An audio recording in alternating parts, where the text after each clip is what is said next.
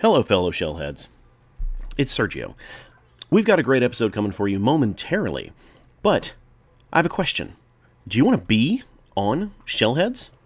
Well, here's your opportunity. This year, for Christmas, we're asking some of our favorite people what are your favorite Ninja Turtles things? Is it a comic? Is it a comic series? Is it a TV series? Is it a character? Is it a vehicle?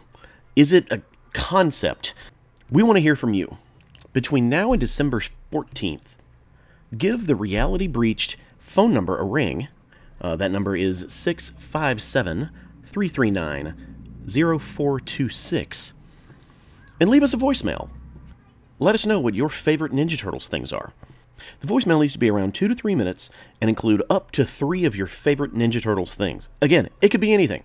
It could be a memory that you had as a child. It could be a toy that you had as a child. It could be a breakfast cereal. Whatever your favorite Turtles things are, we want to hear it.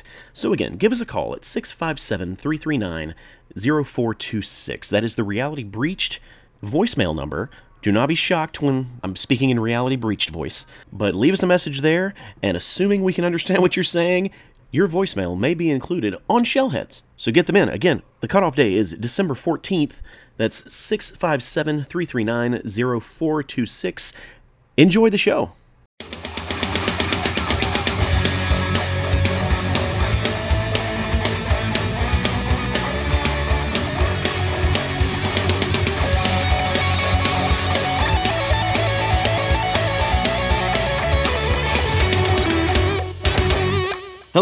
Welcome to a brand new episode of Shellheads, a TMNT podcast.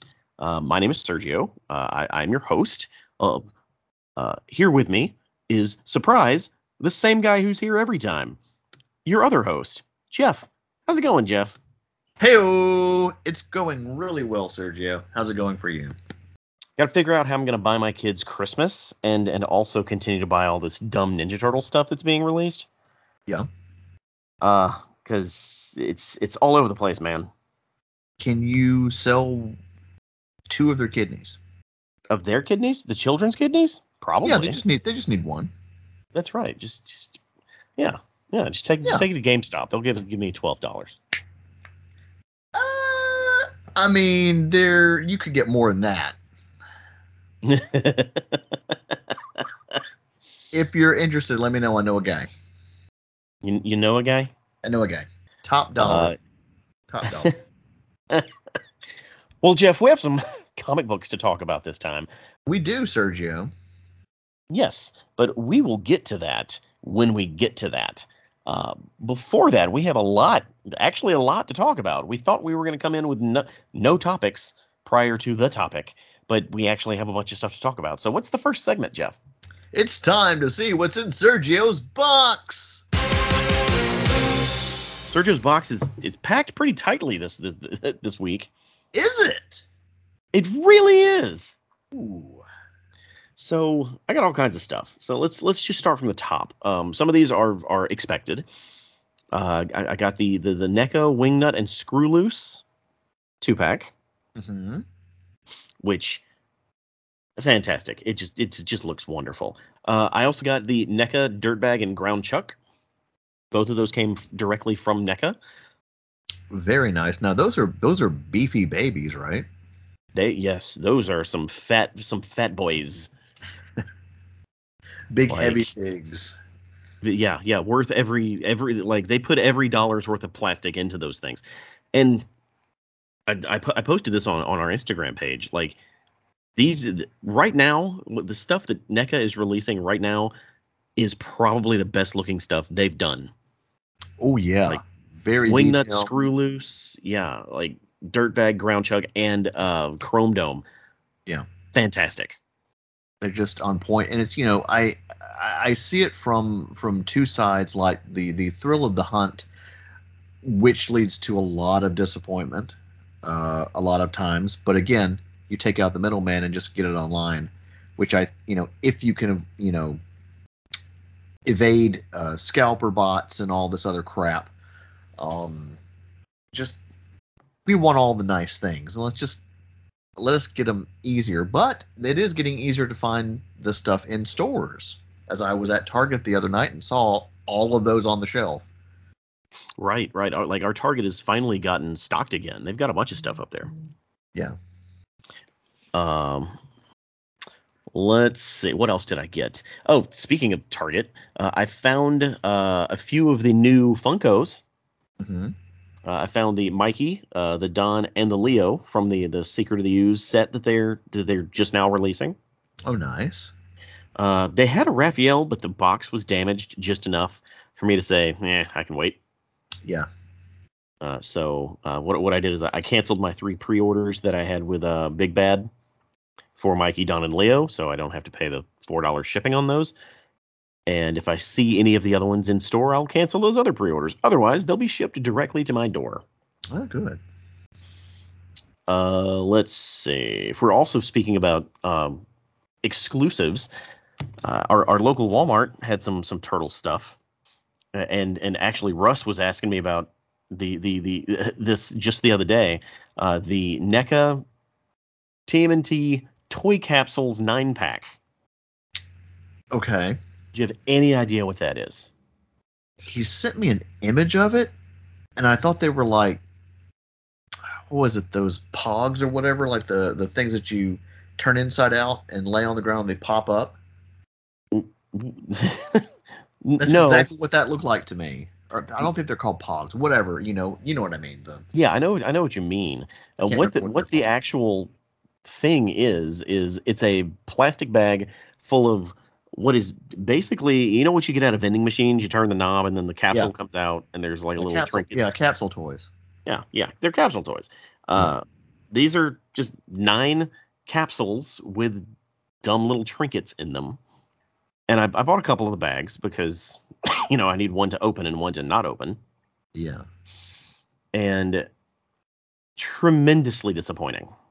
Really? just just now I got it for like 10 bucks. So Does it look like something off Wish? no, no, like every everything that was made was of quality. It's just stuff that I wouldn't purchase on purpose. Hmm. Like What, the, uh, one of the capsules you open and and there was a there was a set of shoelaces Oh. In in one of the capsules was a little uh, like a magnet that's like a like an, an inch by three quarters of an inch. There was a, a keychain that was small enough to fit in one of the capsules. There was a little uh, just nothing of significant value. Uh, I, I I think the, the the the coolest thing in any of the capsules that I opened was is it called a mylar pin? You know those pins that you, you get and you put on hats and lapels Yeah. and stuff, like a like a lapel pin Yeah. that had Raphael's face on it Oh. from the first movie. Huh. So it was weird looking. Cause see, and that's and that's a shame because when I when I think capsule toys, or just capsules in general, like I, I always go to like in Japan they have these amazing capsule toys. Um, I've gotten some like um, Legend of Zelda: Twilight Princess, Shadow of the Colossus stuff, like really good quality stuff. Um, and I kind of you know it's kind of a shame. they're welcome to America, baby. Yeah, I know. Yeah, I know. Disappointing capsule toys. Yep. Well, I have them, so there's that. You know, I can check that off my list. Uh, let's see. We've talked a lot about the loyal subjects Yes, we have. and their best action, like figure line, right? Yeah. And we talked about there being like a like a grayscale or or a gray like action version of the turtles that that Walmart was getting. Yeah. Well, Walmart had them in store. Oh. So I picked them up, canceled my my pre-order, and now that I have them in box in my house, it's it's upsetting. And and let, let me let me go through some the, these reasons. Are you ready? I am. But let me ask you this before you get into that: Are they more? Is it more disappointing than the, the Playmates rehashes? Um, no, no, no, because because these technically are new molds. Okay. So they- they're just a variant of you know the the, the first mold that they did, but the, the the I don't know if you've seen the packaging on these babies. They're packaged in a pizza box. Yeah. The problem with that is that they're supposedly based on the comics because they're you know black and white or they're grayscale or whatever. and they Yeah. all have red masks on. So they're clearly based after, on the comics. And in the comics, the turtles were not big fans of pizza. Yeah, ooh, that I can see where that's a problem. Yeah, yeah. Um, IDW did this exact same thing when they did their their color reprints uh, in uh, in hardback. All Yeah. of the hardbacks were, were were designed like you know dingy pizza boxes. And while that's a cute aesthetic, it doesn't fit thematically with the stories that are in the books. And for these figures to be in a big pizza box, again, it's adorable, but it doesn't fit thematically. Um, speaking of which, uh, there, there are numerous different Ninja Turtles logos, and and when you see the logo, you can very easily tell, oh, that's the one from the original cartoon, or that's the one in the original comic. You would expect this one, being a box full of turtles based on the original comic, there there would be a logo on it that lines up with that. No. Can, can can you just give me a guess as to what logo is on it? 2K3? Oh God, no! That would be even farther out of whack. No, this is the this is the logo from the Nickelodeon television show. Like Oh. The 2012, yeah, that that one, yeah, That's way It's- out of whack. yeah, but it's black and white. Uh, yeah, it, it's it's it's not cool. It's not cool, and that's just the packaging. Like looking at the figures, like I'm not going to complain about the molds because the molds are about what I would expect from a $75 set because it's 75 bucks for four Oof. figures. That's not that bad. Oof. That's oof. But two NECA two packs are a hundred. Well, that is true, but oof. Yeah, these these are like limited edition, retail exclusive. It's a four pack, so 75 is that's reasonable. Where was that in the store? It was in the um, collectibles section. Every time I go by, I did not even see that the other night that I went. Yeah. So so the masks are red. There's blood on like their their you know their plastron on their skin and whatnot. So there is some color there, but they chose for to make the accessory that is a pizza slice black and white, and not red. not red, not not pizza colored. It's a black and white slice of pizza. Didn't even color the pepperonis. Yeah, it's real weird. Real weird. But probably the most distressing thing, and the thing that is probably going to turn off a lot of collectors and a lot of uh, out of box collectors, is that the plastic, like the color, the, the the color of the plastic is not consistent. So like there's there's there's a joint on the thigh of these turtles where they obviously used a different kind of or a different mixture or whatever of plastic from the legs to the like to the torso and it's slightly off which kind of breaks the whole thing for me. Ouch. yeah yeah. Uh I, we don't do ratings of action figures on this but i would give this middle of the road best at at, at best. Like one and a half black and white slices. no i wouldn't go one and a half. Like One black and white slice. like maybe two and a half maybe maybe two two two and a half something like that Two and a half. Okay. out of out of five. Yeah, it's it, it, I don't know. I, I wasn't expecting it to be amazing, Right. but I did expect one person in like in the planning office to be like, eh, "Pizza box, really?" there could have been. Well, Jeff, that's what's in my box. Right. Did you get anything? I did not. Oh, well, um, I guess that means it's time for our next segment. What is that, Jeff? It's time for the news.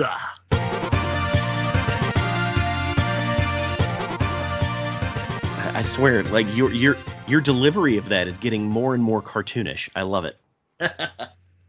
Uh, what you're in charge of news this week? I, I literally said, Jeff, whatever you whatever news you deem fit to report.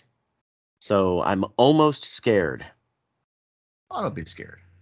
Um, uh, let me see, let me pull this up here real quick.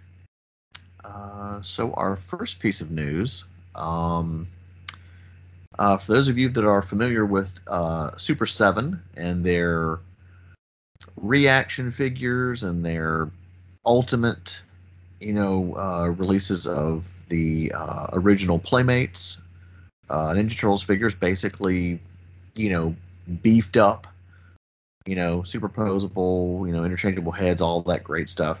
hmm Um, they have announced uh, that they are making the Ultimate Party Wagon, Yeah. and this is probably the best looking party wagon I've ever seen. Fully Eh. detailed, um, you know, decorated interior, uh, just all kinds of stuff. It is. It is. It is quite quite a party wagon. I don't know if I'm going to say it's the best I've ever seen. Uh, th- th- there there is like a there's somebody's making one that is supposed to fit the NECA figures, and I think I like it more, but it's not a, an official release, so I'm I guess Hmm. throwing that out. But how much does this party wagon cost, Jeff? well, this is going to be a party pooper because this baby will run you four hundred and fifty dollars Plus shipping, plus shipping.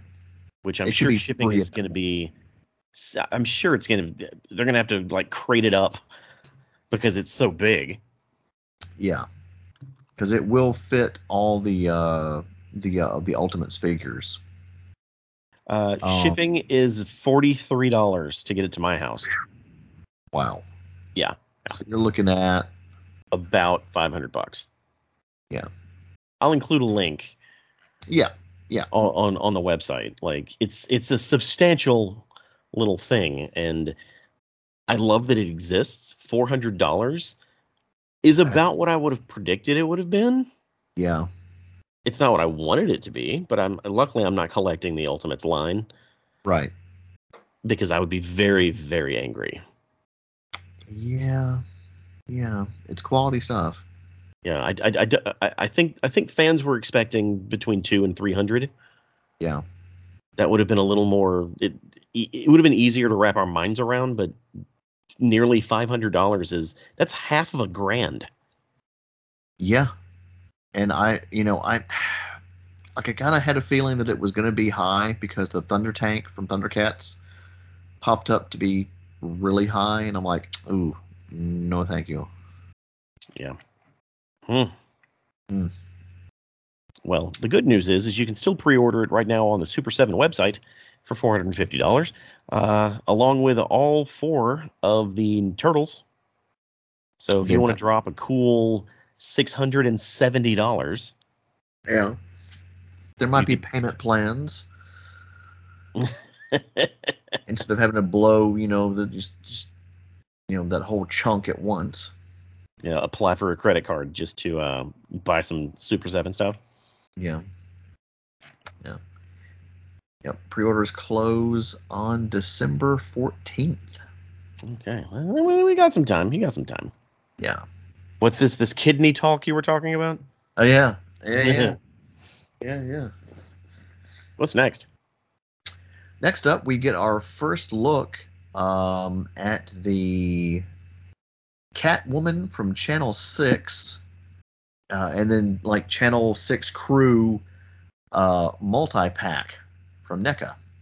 Yeah, yeah, they they finally released the official packaging for this stuff, and it's taken a lot longer than I expected it to because this was supposed to be like a Comic Con thing, Yeah. and it's December. Well, you know, COVID. I know, but don't say it's a Comic Con thing if you have no intentions on releasing it near Comic Con. Right. At least I think it was supposed to be a Comic Con thing. Who knows? This Yeah. this post says, oh yeah, yeah, yeah, Comic Con bundles, yeah. So mine shipped today. Oh wow. So, but by the time we're talking next time, uh, it is very likely I will have these. I'm I'm still absolutely stunned that there's not a regular April in this package. It's really weird um, that they're doing the you know Cat April um, instead, since it was so hard to find regular April. Mm-hmm. So hey NECA, make more April, like a regular April, so people can get it. No, they they, they they still have obscure characters from season seven to release. This is isn't this like what the second time you get Vernon? yes, it is. If we can get Vernon twice, we can get freaking regular April O'Neil. That's true. No, and this is like this is kind of a regular Vernon. Like he's wearing a headset. Yeah. Oh, but no, the headset's detachable. It's regular Vernon. Yeah. That's hilarious. It is cool that we're getting Irma. Yeah. So. Hmm. Lots of great accessories. I love that the box looks like Channel Six on the side. Yep. Yep. Which is really really cool. Um. And there's all get, there's there's a boatload of accessories in that thing. That we were talking about beefy babies. Yeah, there's like there's like lighting fixtures and stuff behind all the figures. Like it's it's a again a fat boy. Yeah. Um. Yeah. To to put this in perspective, to buy the April O'Neil versus Foot Soldier two pack on eBay, you're looking at about 180 bucks. There's one going for 150, but it's crazy. Yeah, it, it ain't cheap. The thing, nope. the, the thing was originally 50 bucks. What's next? Uh, we have a artist series of TMNT Funko Pops exclusive to Target. Mm-hmm. I I I, I sense uh what is that that I sense in your voice? Disdain. Some... Oh, okay, yeah. There we That's go. That's what that a, Jeff. Good fat beefy word. So I collect a lot of Funko Pops. Yeah. And I try to keep my collect my my collection down to very specific runs. Like I, I have all the Back to the Future ones. I have all of the South Park ones, and obviously I have all the Ninja Turtle ones. And I've I've paid mm, a significant amount of money for a few of them, but I'm a collector and that's what I do. In the past calendar year, they have released and or announced one, two, three full sets of turtles on top of two giant like two giant figs and this weird artist series. Yeah. Slow down, bro. Like I will give, give you my money, just slow down. Give people some some time to breathe. Yeah. And to give you an idea what these look like, it's basically if someone gift wrapped the turtles. Mm-hmm. That's it. In green wrapping paper. Yeah, but they neglected to wrap their figure or their weapons and their masks. Yeah. Yeah. I, am I'm, I'm sure there's something there, there's like a real cool art something. I'm, I'm sure it's not even that cool, but I pre-ordered the first two. Like I'm, I'm a sucker. Uh, I pre-ordered Donatello and Michelangelo. Mm-hmm. They're they're currently available for pre-order on Target.com if you if you don't want to try to track them down. Mm-hmm. But they are twenty five dollars a piece. Ouch. Yeah. And then, uh, and I'm going to go ahead and jump in with a piece of news that I don't think you have on your list, uh, and that is the other Jumbo Funko that I that uh, I we haven't talked about. Jumbo Funko. Jumbo Funko. Before we get to that, uh, uh, do note that Raphael, Leo, and Splinter will round out that set. That's right. That's that's $125 worth. Yeah, and Mikey's like the Secret of the Ooze version, which is odd. Why why not? Why not? Yeah. So the Jumbo Funko I was talking about, or technically it's called uh, no, it doesn't even. It's not even. It's like a big fig. I don't even know what they're called. Big fig. Big fig. It's a GameStop exclusive. It is a big fig of the Super Shredder. Ooh, I know uh, somebody's going to be very excited about that. Yeah, it's uh, it's 35 bucks. Uh, the expected date of arrival is not until March of 2022. Get your pre-orders in if, if that's if that's something you're into. It'll it'll fit real nice right next to the the, the jumbo or the, the big fig of Michelangelo they just released. Yeah, it's basically if Super Shredder eat like a, a, a power mushroom from Mario Brothers. Yeah. It's about it's about a foot tall. Yeah. Ha ha. What's up next? Next up, uh, Kevin Eastman is apparently selling a uh, 1990s Turtles movie leather jacket, a film crew jacket. Yeah, It's Yeah. gorgeous. it, it's really cool. Like you've got the logo on the uh, on the right side, um, and then on the back it has all four turtles, which it looks like it kind of looks like Michael Dooney's art. Oh, let me see. That's very possible. Yeah. I. It's it's like he does sell some really cool stuff. Yeah, On his he's got like warehouse full of stuff. Uh, I don't know if that's Dooney though. I think that might be Eastman and Laird. Like at a glance, it looked like Yeah. like Dooney. It does not say in the listing, uh, but it's the, the the the opening bid was three hundred dollars. As of right now, it is seven hundred and fifteen dollars. Whew. Yeah, yeah. Um, but it is from the actual, um, from what I understand, from the production, like the, the movie crew got these jackets, so it was an extremely limited run. Yeah, it'll go out in the thousands. Oh, without a doubt, it still has a whole week left. Yeah. One of our listeners is going to bid like three th- three grand on it. Yeah, probably.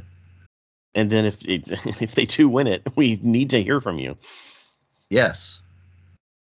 Uh, and of course, it comes with a certificate of authenticity, uh, which makes sense. It's coming directly from from Kevin Eastman. And you know, if you get it and you are in our area, we would love to try it on. it is a size extra large. If Hey! that makes if that makes any difference. Yeah. Man, that thing's cool.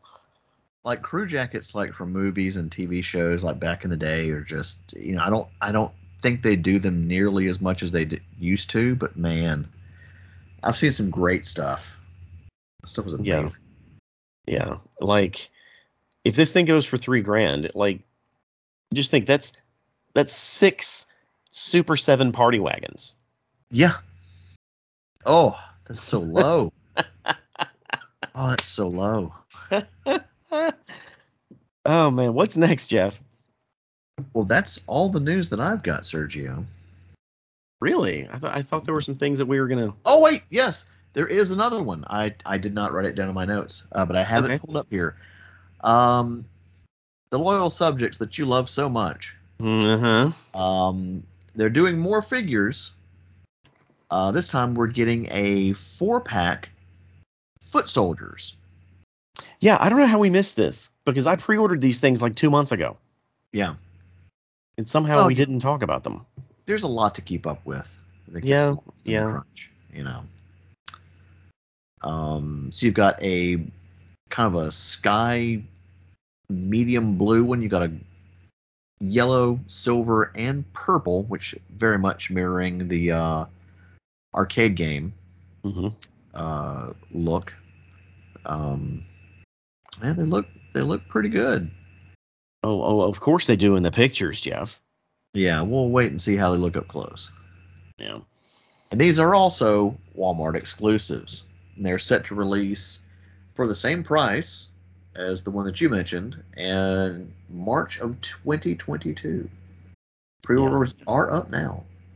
Yeah, I'm sure they're not flying off the shelves either. It's it's four foot soldiers. Like outside of army builders, who's who's you know Yeah. lining up to buy four foot soldiers? Eh, never know. Um, there was one more Oh, that we didn't talk about last week. We thought we almost talked about last week, but we weren't quite sure of the the validity of it. Uh, but now it's pretty pretty clear that it's real. Uh, the Samurai Leonardo. yeah. Uh, let's see. When you Google Samurai Leonardo, you actually get a lot of stuff. That's not the right way to do this. Okay, it's available at 5ktoys.com. Uh-huh. As of right now, it is sold out. Oh. Um, I, I like. It says that it's from Fury Toys. It is a, a one twelfths scale Samurai Turtles Wave One Assassin's Spring, whatever that means. I guess that means it's coming in spring. Uh, the first one that they have images of is uh, Leonardo. hmm Looks cool. I don't know if it's it's not really my speed, but the pre-order is sold out. You, but you only had to put in a five dollar deposit to pre-order. Wow. Let me shoot a link over to you, Jeff, so you can comment on it. All right. There See you go. Bad boy looks like. And I've I've never heard of 5K Toys. I haven't either. I've also not heard of Fury Toys. Seems like there's a new company popping up every week. Turns out there's a lot of money in collectibles right now. Yeah. So, hmm. Is that the only place you can pre-order it? That, that, that might may be. Yeah, it's it's very odd that it's just that one website that has it. I'm hoping it's real. I guess there is the the you know small chance that it's just an unlicensed figure that's going to be cease and desisted. It very well could be. Uh, Looks great. looks cool. Yeah. You got any uh, comments? Um, it does definitely look like it's an unlicensed uh, figure. They do a lot of because you don't see Teenage Mutant Ninja Turtles anywhere on it. Um, they do a lot of uh, third-party unlicensed Transformers figures. Of course, they name them all different things, but they look exactly like you know with you know their G1 or whatever counterparts. You know, Um, you might be onto something because this does not say Ninja Turtles anywhere. and there's no It doesn't say. Leonardo anywhere. nope. It's just a samurai turtle who happens to have swords and blue. Hmm Hmm. Still Fascinating. looks. That's true. It still looks pretty cool. Well, Jeff, I, I think that does it for news. It does. With that said, let's take a quick break. Great job, team. Head back to base for debriefing and cocktails. Hey everybody, No Time to Die has hit theaters. If you're not listening to Debriefing and Cocktails, you're only really getting half the story. Join me, Sergio, and Reed Walker, the brains behind Reality Breached, uh, as we watch and comment on every single James Bond movie. And now that No Time to Die is out, we've done all of them. Check us out on all major podcast platforms, or you can visit realitybreached.com for more details. Well, Jeff, we're back. That means it's time for our main topic. Uh, what is our main topic this time?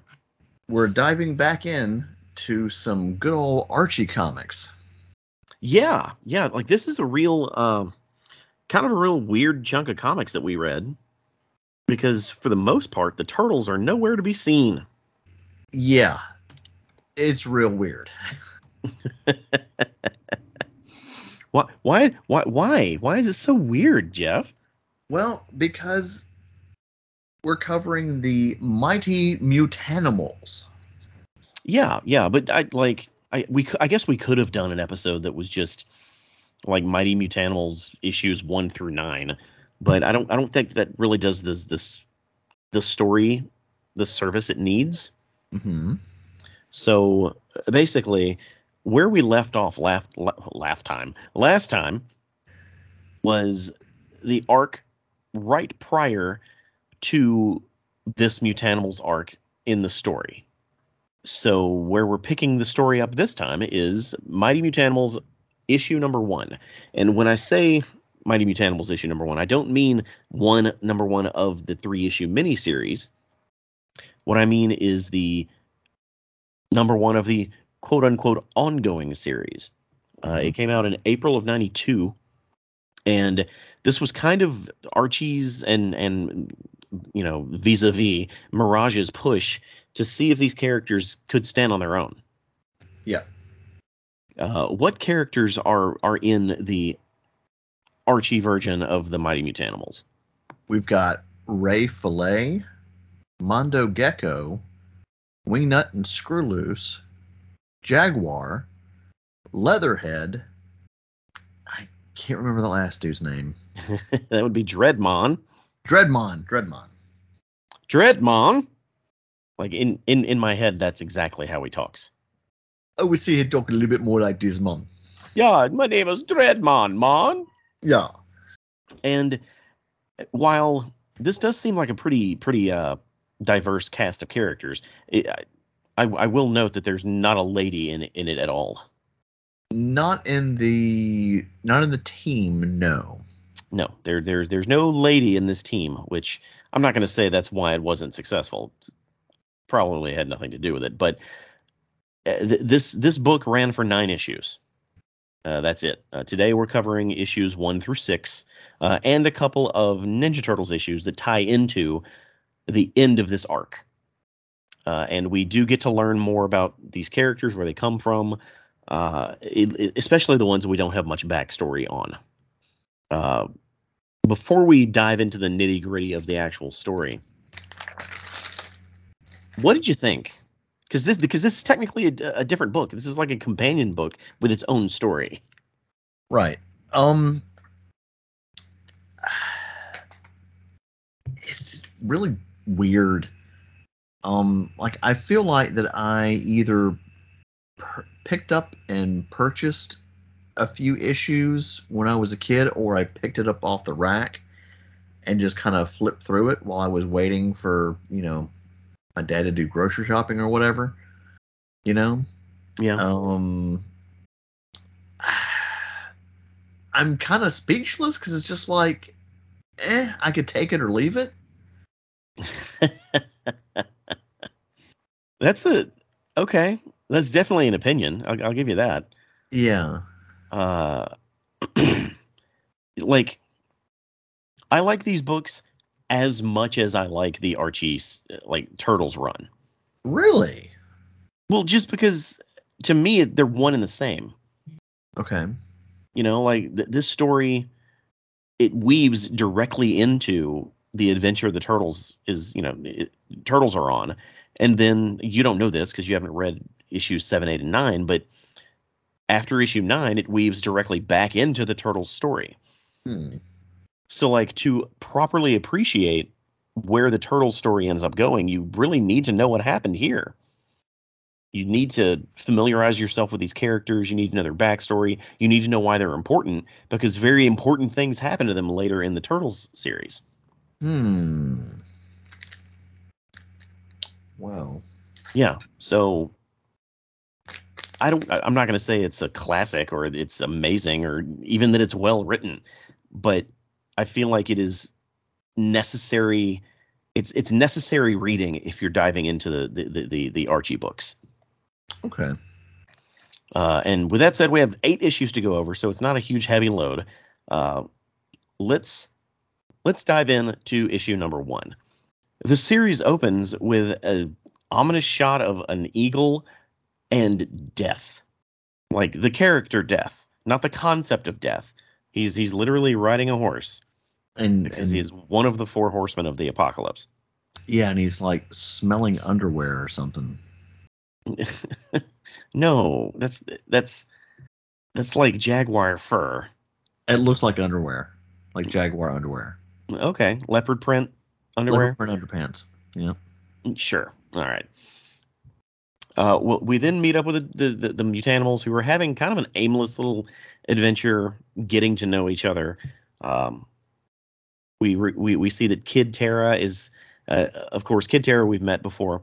He's kind of spying on them, and we get a few more pages of just here's here's here's Man Ray. He's doing some stuff with the Glublubs. Like, there's really not much happening yet until about midway through the book when we learn basically Jaguar's um, origin story and how his mother was spiritually impregnated by an actual Jaguar spirit. Say what? Yeah, yeah. And she gave birth to a like a cat person. So Jaguar's not a mutant technically, and I don't think that we can call this um, bestiality. Technically, Cover your ears. Sorry, children. bestiality is not a curse word. It's very clinical, actually. Um, We don't condone it either. well, no, I'm not saying we do. It's just, I, I, we, they're very vague as to exactly what happened. She had a, she had a cat baby. Uh, I just what? It's, that's what it is. It's just so weird. It is. It is. Like, I don't think that this story, or at least his origin, would fly in 2021. No. Not at all. Nope. Uh, well, we find out that Jaguar's mom, uh, who is basically a jungle woman, Yeah. uh, we we learn more about her backstory in a later issue. She is kidnapped by the one and only uh, Death, the the the horseman of the apocalypse, Mm-hmm.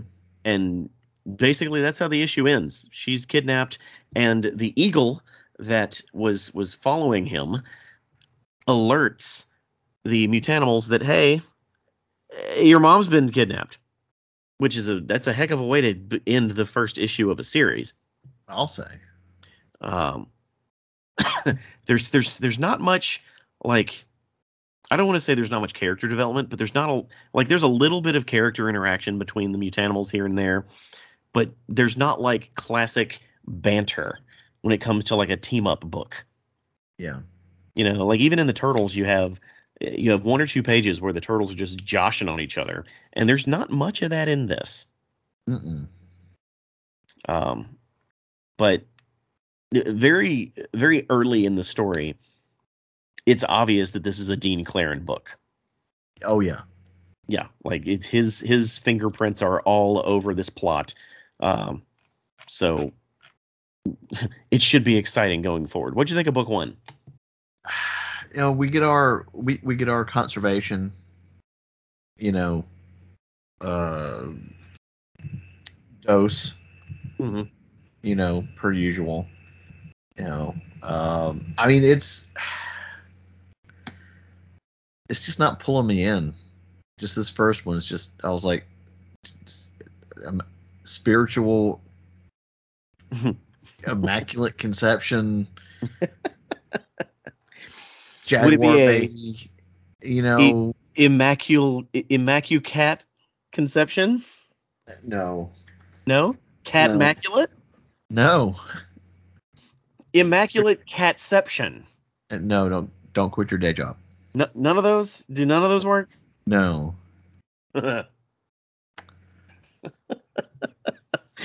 she gave birth to a fur baby. i just uh, uh, but still it's like mary jane meets shana you know is it shana shana of the jungle Mm-hmm. I think that's right. Um, or Jungle Girl, or you know, it's mm, I can't. Not very well versed on my uh, my jungle women. Um, You know who is though? who? Jaguar's dad. Oh, I think we should move to book two. yeah. Let's go right ahead and get past on that. I just, you know, I mean, the the fact that Death was just got a big, you know, big full on nose whip of her underwear that you know that she dropped. That was just howdy tracker. Smells like Jaguar. Oh no. Oh no. No. So so so okay okay. I, I know a little bit about you. You like the Darksiders games, right? Right? Yeah, it's been a while. Yeah. So so like, does does the promise of the the Horsemen of the Apocalypse, like, does that do anything for you? Yeah, a little bit. Yeah, they did it in X Men. So so so they're kind of teasing that here. Mm-hmm. Uh, okay, all right, all right. Just just kind of uh, just measuring your uh, enthusiasm here. Yeah, yeah, yeah. Let's uh, book two. Let me read over this real quick. Uh, issue two. Uh, this one is also scripted by uh, Dean Clarrain, so it's very much in the same vein. Um, the Mutanimals are headed in the right direction because they're following some bones with some some rattles on the end of them, and Jaguar knows what that's all about. And we learn that Juntara is the name of Jaguar's mo- mother. Uh, like when she was kidnapped, she was on the journey to what was it called?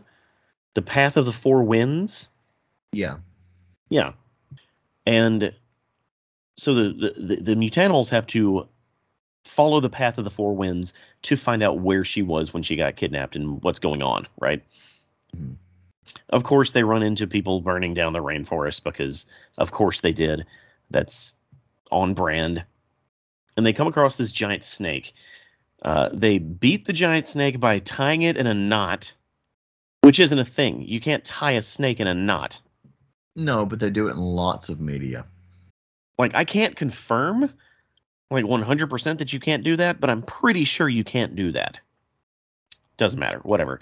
Wingnut gets his metal wings destroyed. But as of right now, we still don't know why he had metal wings in the first place. He's a bat. You would expect him to have full size wings, correct? Correct. Well, they beat that snake, uh, and they come across another one who has arms. Is there a name for that? Is that like a mystical creature, a snake with arms? Um, You know, like a like like I don't know, like a centaur, but a snake, if there is, I'm not familiar with it. like a, like a snake tar. No, all right. Well, this No. this snake has the ability to hypnotize them, uh, and he immediately does so, causing Wingnut to remember where he came from. Uh, and if you, what's that? His name's his name is Snake Eyes. I was like, oh, copyright infringement. Well, no, not necessarily. Snake Eyes is like that is a uh, generic enough term. Yeah, but it's also a GI Joe character. It's still a generic enough term. Yeah, Like Snake Eyes is a thing outside of just GI Joe. this is tr- also true. Now, if he's if if this character was similar to Snake Eyes in GI Joe, I can see where they would do something. Yeah. Um, kind of like there being Hawkeyes across all of media. Oh yeah, Well, we we see a flashback to Wingnut's origin where he can't fly because he doesn't have full size wings, and this is like a, a, a flashback to his his home world. And you see a bunch of giant bats flying, and they're kind of picking on him because he just doesn't have wings big enough to fly. Uh, and we see where he he meets uh, Screw Loose, and they they team up. Uh, and Wingnut gets metal wings to you know almost like prosthetics uh, and we see that his world is destroyed, and he's him and Screw Loose are the only ones who are able to get out, and he's all sad, and they you know the, the, the they they break themselves out of the uh, the hypnosis, only for Screw Loose to say that's not cool, and points the snake's face towards a pond to where the snake sees his own face, thus hypnotizing himself and it's revealed that he was the snake that was in the Garden of Eden. dum dum dum. Yeah. So so uh, that that happened. Uh, He's the devil. what's that? He's the devil. Yeah, yeah, that's the, the yeah, yeah. Like I don't hate that. That's neat. I don't love it. And I guess that's a great way for them to just move on to the next story. Uh the the story ends with the with death carrying Juntara into a, a giant skull in what looks to be a desert. Hmm. Uh, and the eagle following them just kind of going scree. So the, the eagle obviously plays some sort of part here, right? Yeah, clearly. Uh, in this one, we did get more banter. Mhm. Um, still not not as much and not as charming as you would expect it to be, considering uh, maybe because it was written in 1991, we didn't get charming banter. Mhm. Uh, but it was really good to see the origin of uh, Wingnut's metal wings uh, and why it was so like disappointing for them to be destroyed. Uh, what'd you think of di- book two? I enjoyed this one a bit more just because we're getting more stuff going on. Um, didn't feel as weird as the first issue. um, I do like there is a when they are when they're they're on their travels. There's a, a beautiful splash page, and it has the snake all throughout, and it has four different panels of them going, you know, traversing through different um, um Terrain. Terrain. Thank you. We don't we really get a lot of splash pages. We Um, really don't. and uh, I mean, I really, I really dig the art uh, in in this one. Yeah, I don't. previous one, too. I, I don't recognize the names on this art. Um, it says Ho and Kazali. Yeah, I'm not It- familiar with them either. Yeah, those are uh, last names, but that, I don't I don't know those I don't know those names. Yeah, Uh, but it's it's consistent. Like the the the the, the art in this book is consistent with what I would expect in a Turtles book, Yeah. at least in a Turtles Archie book. So no complaints here. Yeah, yeah.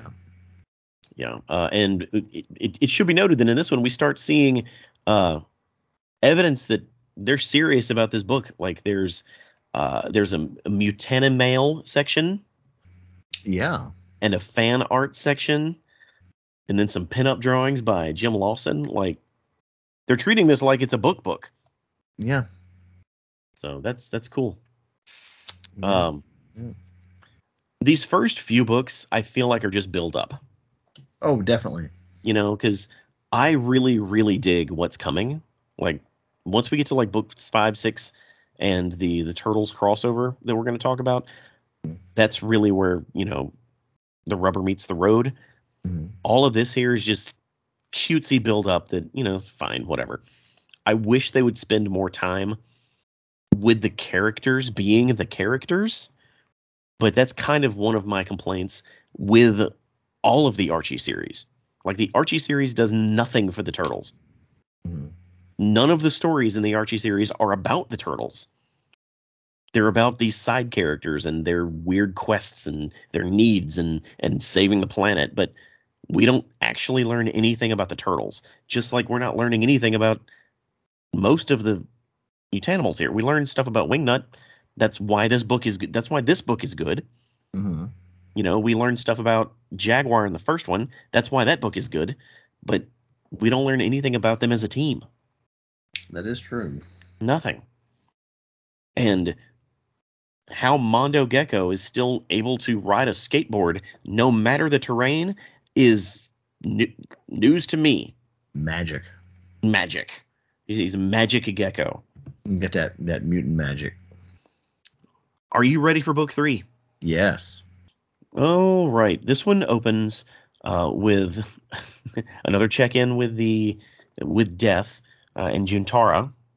He has he's down in the big cave, the, the skull cave thing, and it looks like he's preparing some sort of meal, like he's gonna cook Juntara.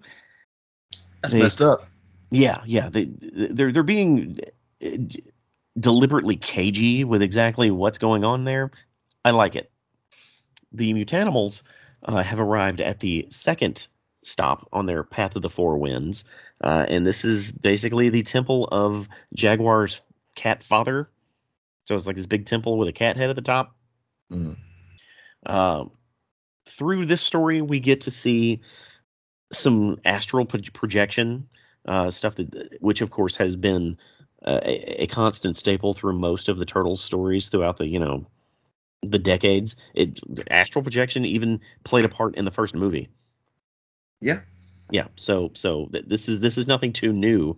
Uh, it's not not really a new concept, but it's a new concept for one of our mutanimals, and that is Man Ray, who, if you didn't know or don't remember, he's a scientist, and we then get a quick retelling of his origin story. It's the same origin, we just get it told to us in this other book, just in case you weren't there for the early Ninja Turtles comics that that, that you know that that told you these.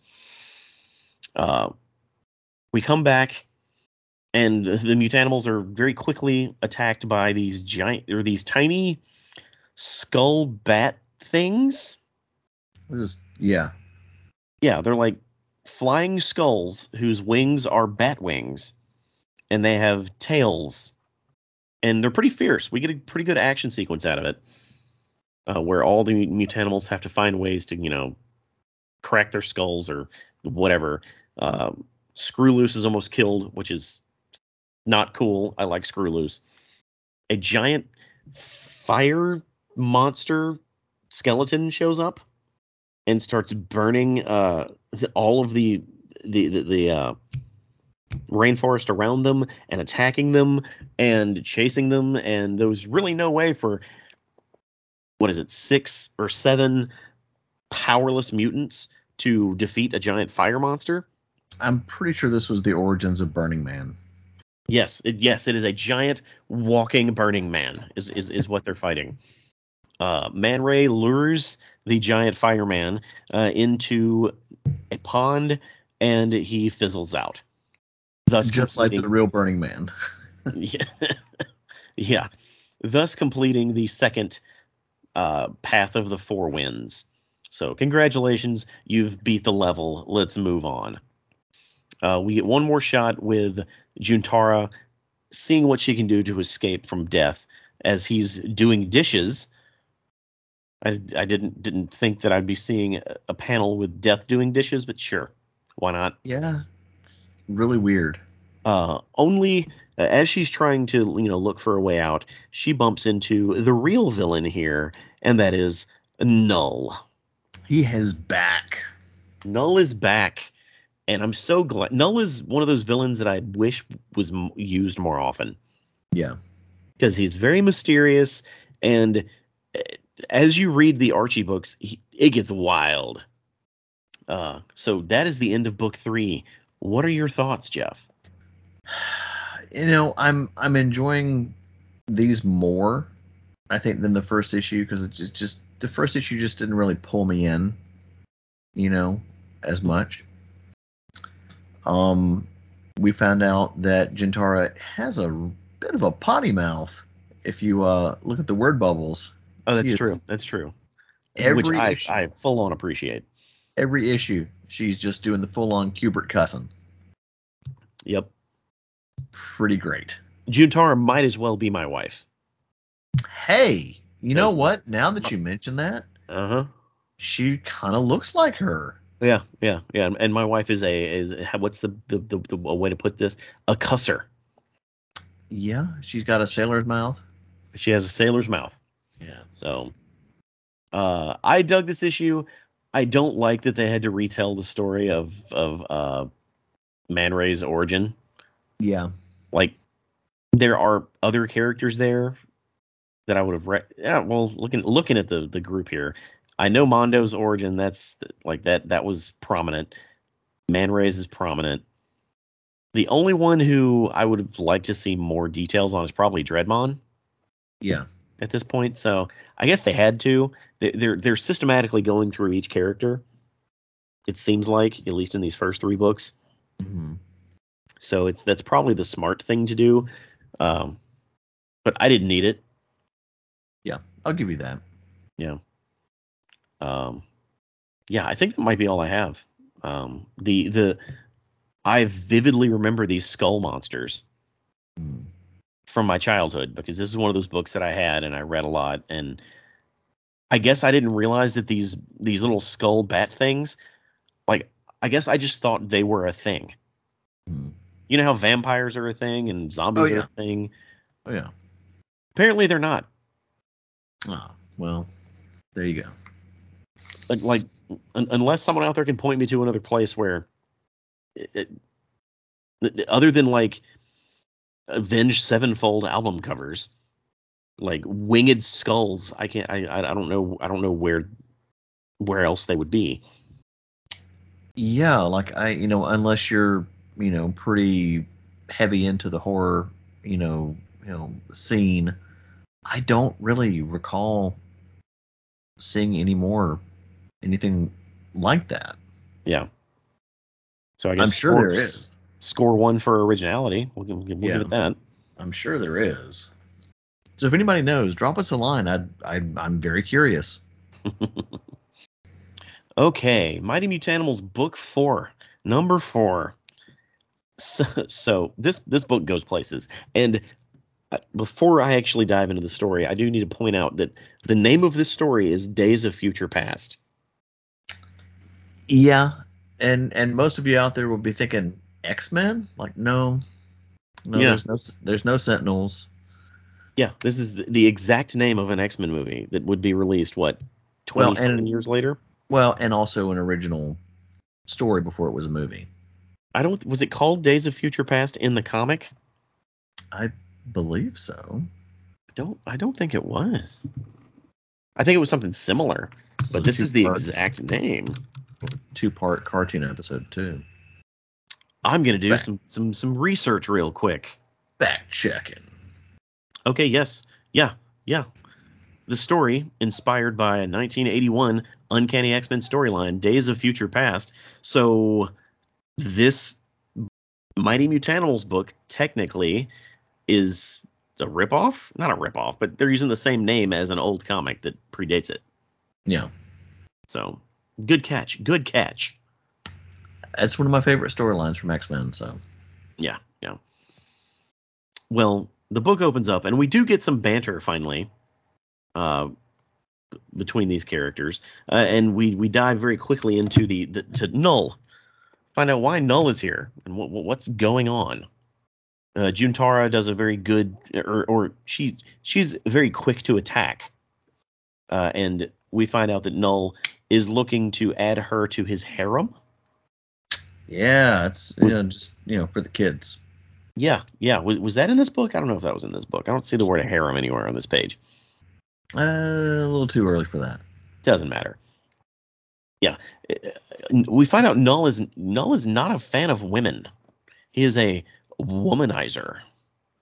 Yep, he's one of those people. Yeah, yeah. Uh, which of course you just add that to the to the laundry list of bad things that he does. Hmm He did try to sell the the Earth to Maligna. Yeah, and he smokes.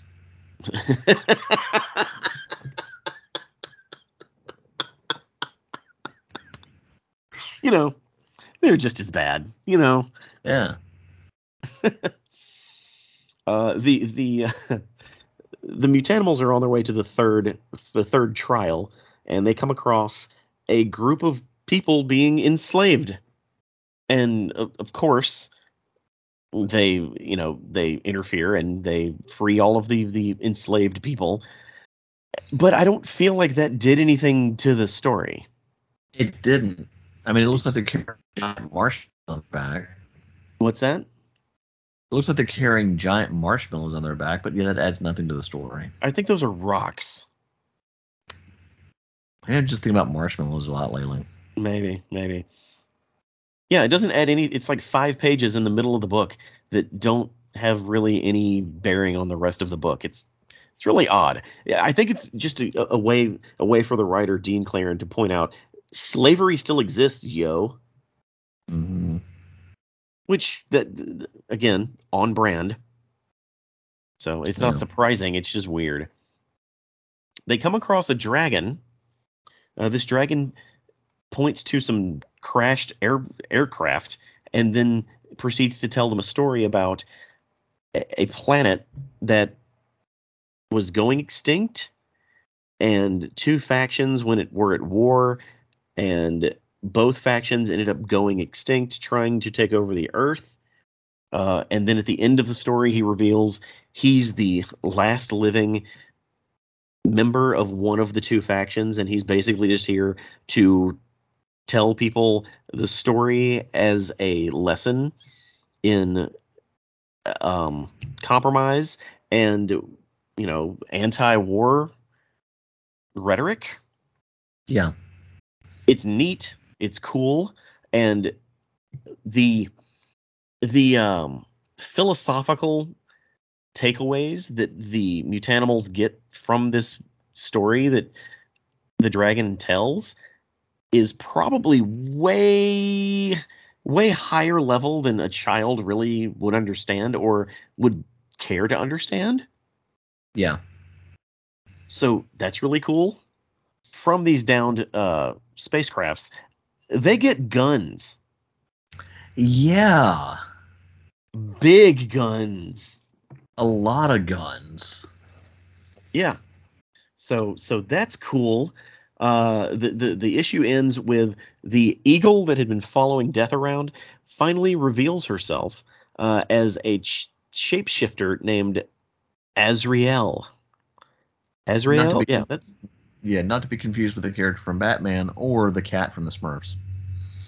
oh, that was the cat's name in the Smurfs. Yep. Yeah, uh, and she is a black-haired lady whose costume looks kind of like a beak. Yeah. Yeah. It's pretty cool. Uh, so she's welcoming them to the last of the four wins, or basically the last, the last trial. We're you know we're getting to the point here. What'd you think of this issue? They got guns. I enjoyed it. You know, it's it's it's going places like you said. It get, this gets pretty deep with a um cigarette smoking dragon. kind of reminds me of a Splinter a little bit, but he you know he kind of looks like him, sort of.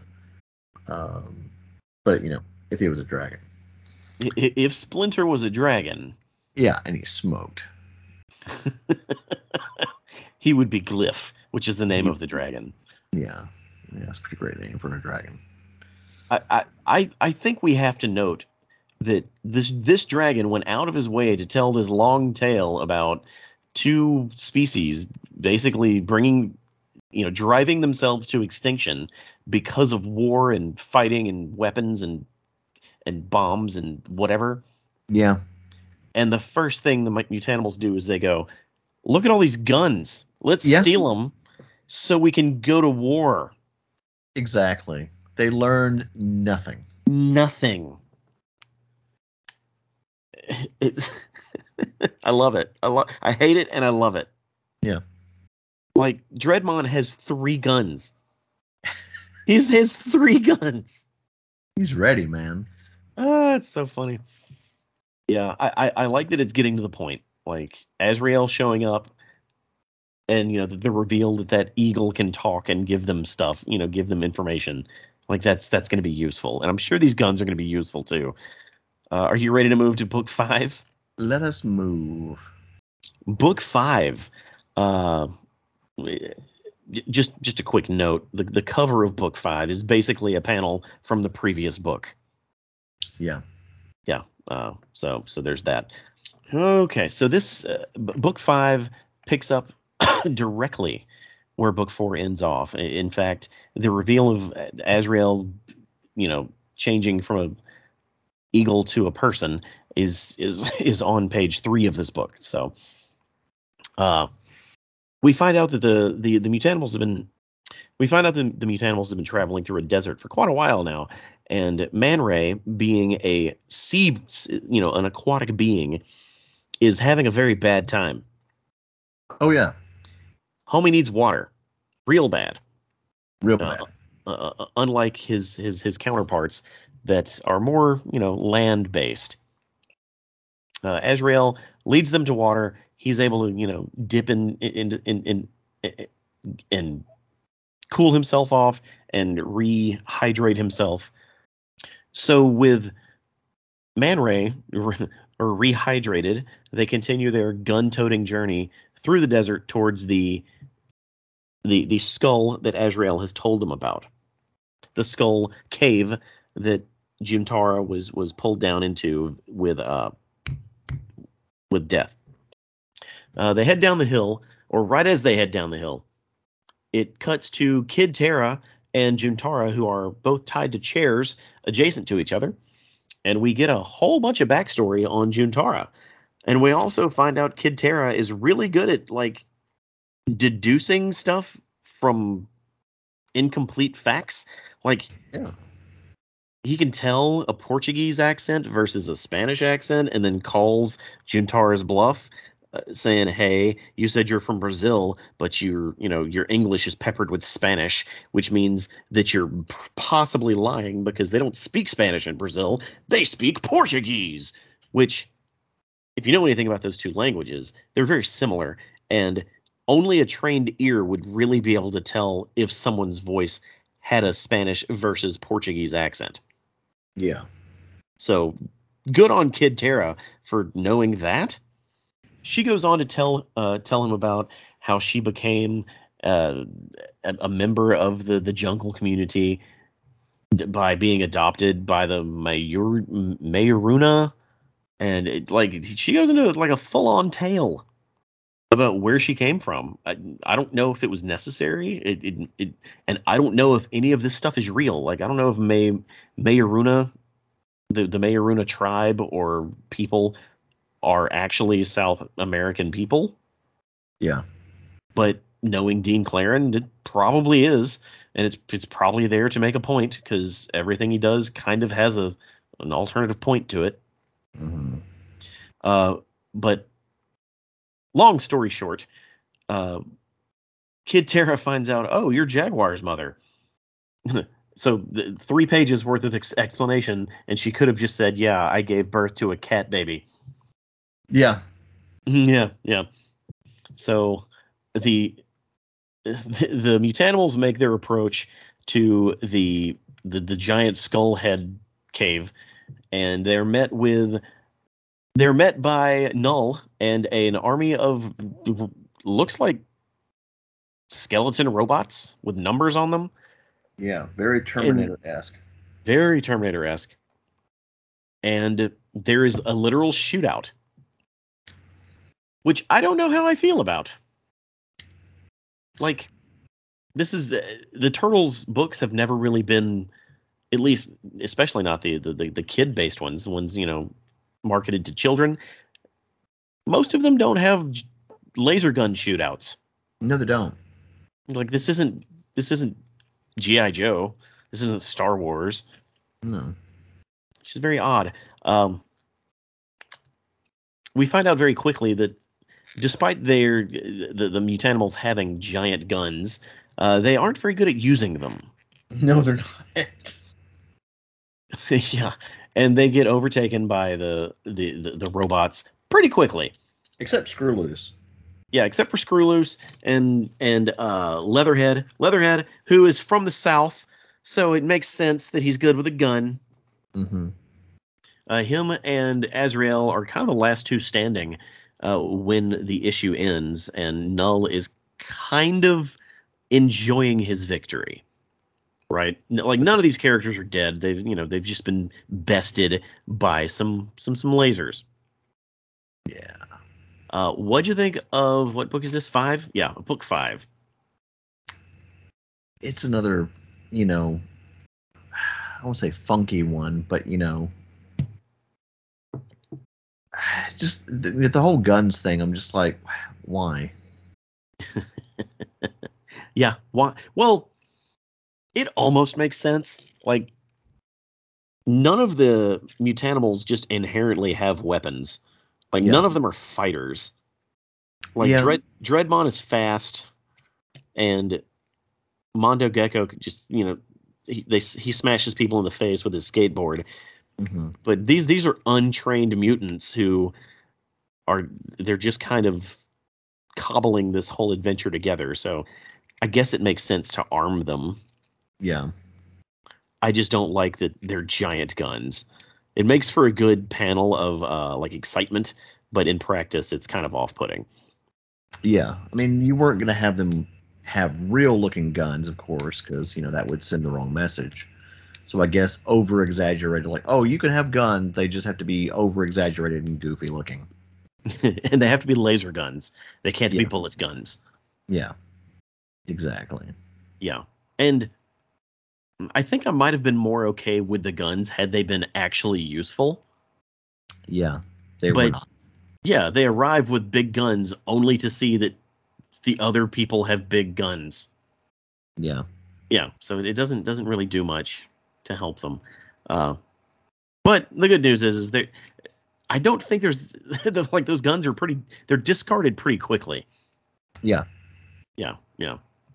Uh, it was very weird to see the or, or f- for there to be the origin story to Juntara because th- they had kind of been you know telling the origin stories of all these mutanimals own, they abandoned that in issue four, and Mm-hmm. now they're just giving origin stories to people we don't actually care about. Yeah. I mean, I like Juntara. She's fine. I don't know. I, I just I I, don't. You see one Jungle Girl, you've seen them all. I, I, I'm sure that's offensive somehow. No. Somehow you're gonna get mean, canceled from that. No, there's several Jungle Girls in comics. Uh, yeah, yeah. Like, I like where the story's going. I don't like how this story went. This how this book went, if, if that makes sense. It's a it's it's fine. Yeah, all of this is leading to the to the to the grand finale of the arc, and that is the four horsemen of the apocalypse. Yeah. and we get to see that next issue, which is actually a Ninja Turtles issue. Mm-hmm. So let's go ahead and just jump to that. Okay, what this is is Teenage Mutant Ninja Turtles Adventures, book number 38. Uh, when it comes to the story chronologically, this is next, uh, and it weaves into the this this the, the, the, directly into the story that the Mutanimals books were telling. And how do the turtles just magically ap- appear? Well, it's our boy Cuddly the Cowlick. Oh yeah, he back. Yep. Uh, they are just uh, the, the turtles are just done with their their uh, adventure, I believe, on the other side of the earth. They were in Japan for like what five issues or something last time. I think so. Yeah. So It's it makes sense that they're on the way home. Yeah. Uh, it, this opens up right where it's left off. You know, uh, Azrael and Leatherhead are the only two standing, and there is a noticeable, noticeable improvement in the art. Oh yeah. because this one is handled by the incomparable Chris Allen. Yeah.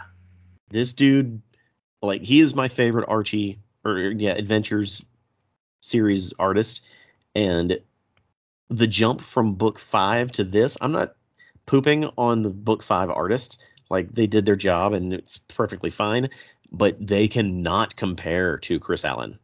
Agreed. Uh, it, it almost feels like books one through five in the Mutanimal series were the TV show, and then this is book. This is like the beginning of the movie, Act One of the movie. Yeah. Um, so they're fighting, they're fighting, they're fighting, and then suddenly the turtles show up, and it's not just the turtles. Uh, Ninjara and Splinter both show up as well. So it's it's a crew of six being dropped on the good guys' side. Uh, as they do that, uh, Null is like, "What are you doing here?" Uh, because Null does not like the turtles at all. Well, of course not. Yeah. Um, as the turtles are fighting, the other mutanimals slowly re- not regain consciousness, but kind of bring themselves back into the fight uh, with and or without their uh, their their guns.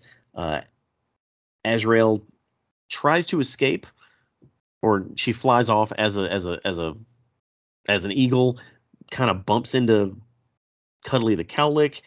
He runs off and says, "Oh, Stump needs me on Stump Asteroid," and because we know we know what that is. And Mhm. so Azrael's like, "I'm I'm torn. I can't really do anything. I'm just a shapeshifter." She then immediately gets kidnapped, like a damsel in distress, by Null and pulled into the cave. That's going to come up uh, a bit a bit later with some more harem talk. Null talks to Death and says, "Death, my my my my robots, they're not going to they- they're not going to live that live through this. You need to pull out the big guns." And he's like, "No." He literally says, "No problemo. We're ready." And you can see the shadow of the other three horsemen behind him. Everything's about to hit the fan.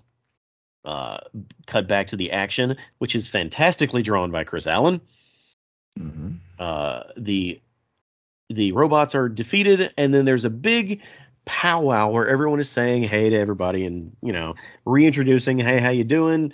Uh, I've never met you. I've met you. Who are you? I'm Dreadmon. You know like it's it's it's it's a big big fun little party, right? Oh yeah. Uh, and then they decide we're going to go in that big skull finally, and then they all head that direction, uh, only to be stopped by what looks to be zombies burning down the rainforest. Yeah.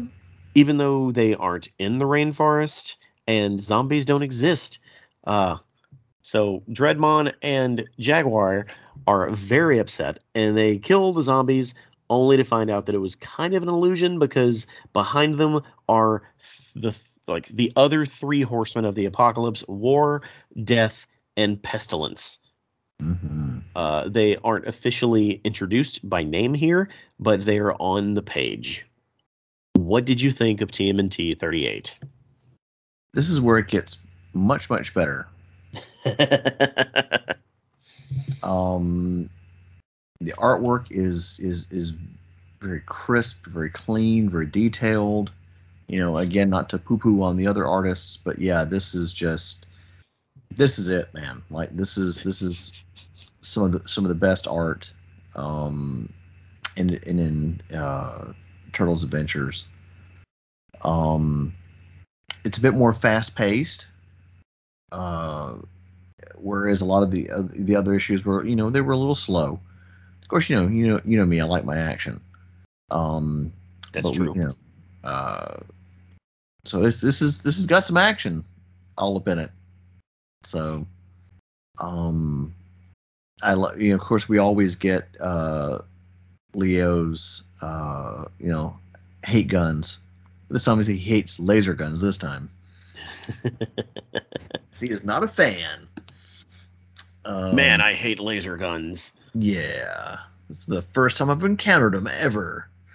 Um, but uh, yeah, everybody gets a muscle upgrade. you know, Leatherhead's more, you know, beefy.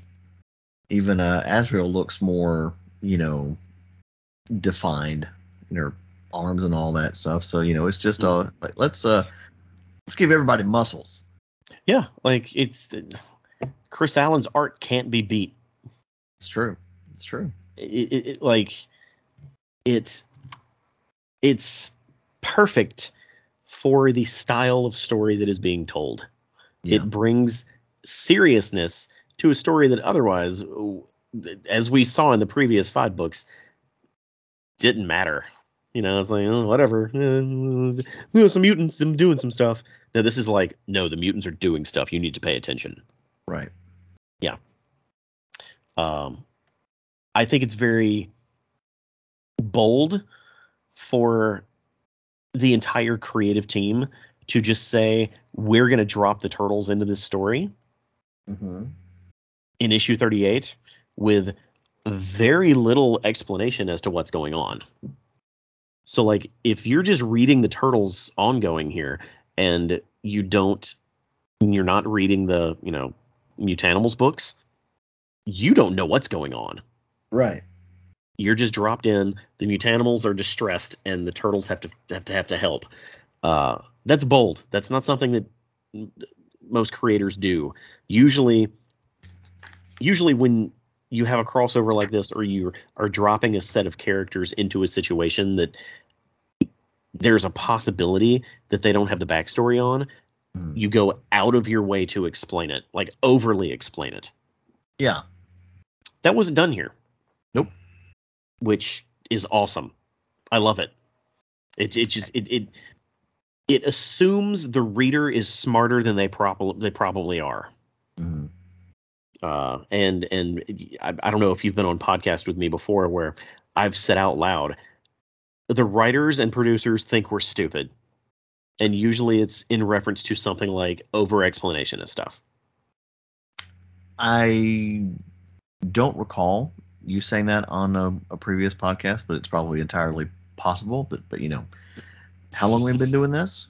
That's true. And also, I've done a lot of podcasts on Reality Breach where I've said that that you probably haven't been on.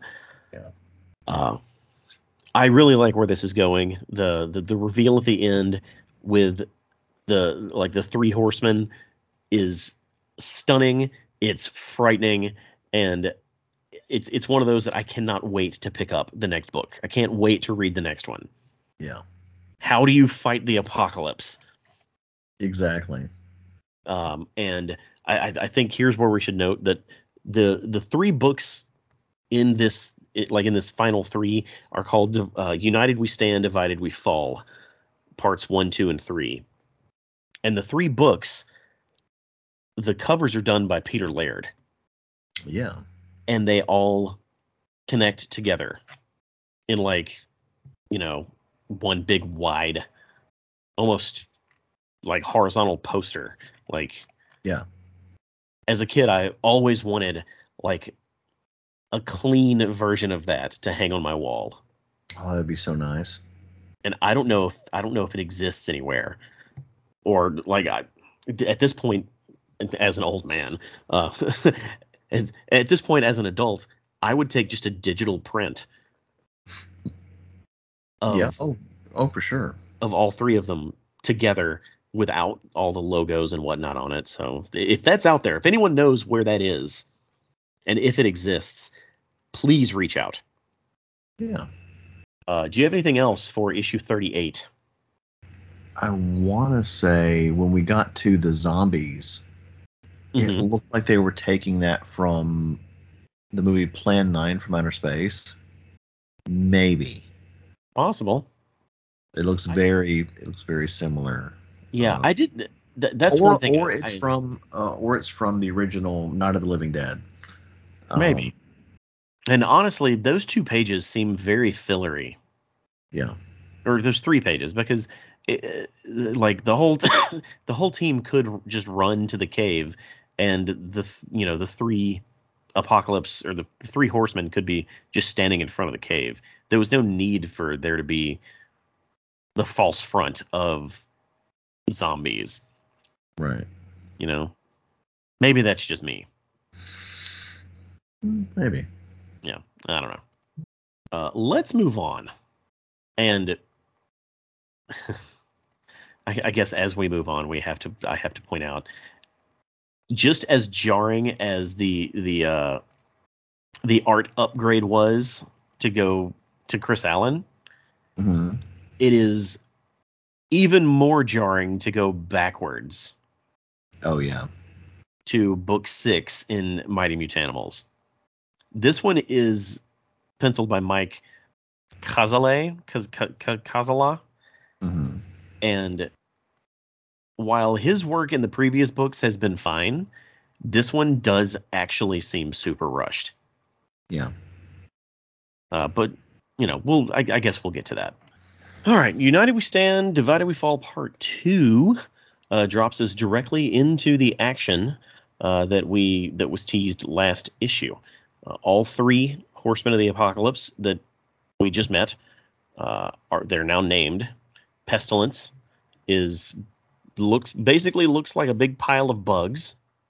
Famine is this orange monster looking thing that also looks like he's famished. He's Mhm. very skinny. He's like skin and bones, basically. And then War looks like this almost Triceratops like armored. I don't know how to describe him. Just yeah, he, he looks he looks like a like an armored dude, Yeah. Almost like a walking mountain, like almost like a like a rock soldier that is also a Triceratops. Yeah. There we go. Uh, and the fight immediately starts.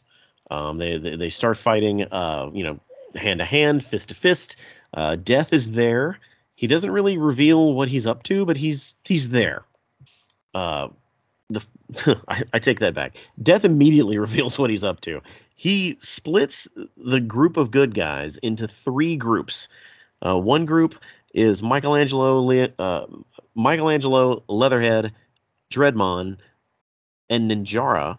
They're all uh, paired with Famine.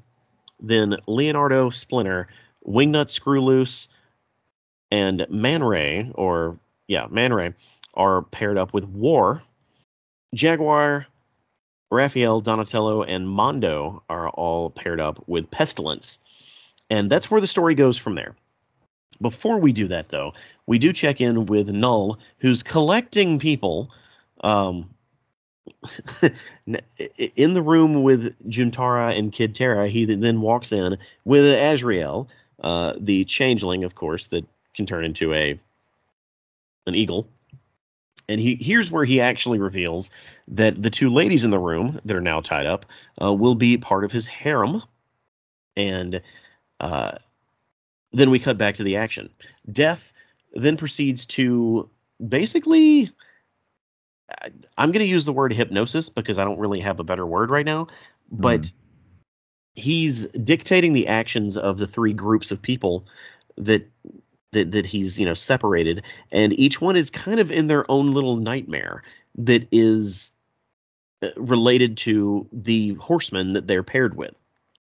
So the characters that are with war, or the I'm sorry, the characters that are with pestilence are they end up going to a hospital.